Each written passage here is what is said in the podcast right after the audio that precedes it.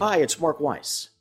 Before we begin today's podcast, I want to let you know that my newest book, Hospital Based Medical Group Mergers, Acquisitions, and Alternatives, is available in hard copy and in Kindle format on Amazon.com.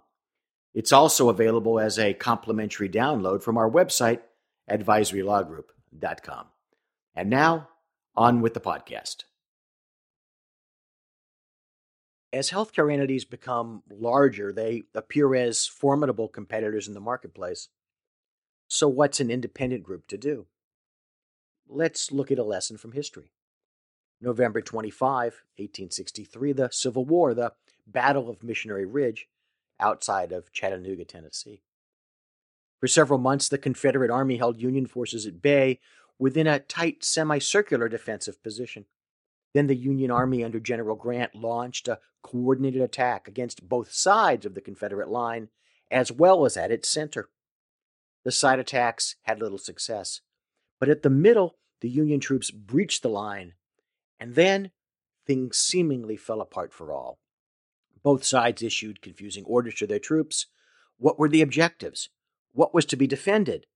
But the outcome was the collapse of the Confederate defense.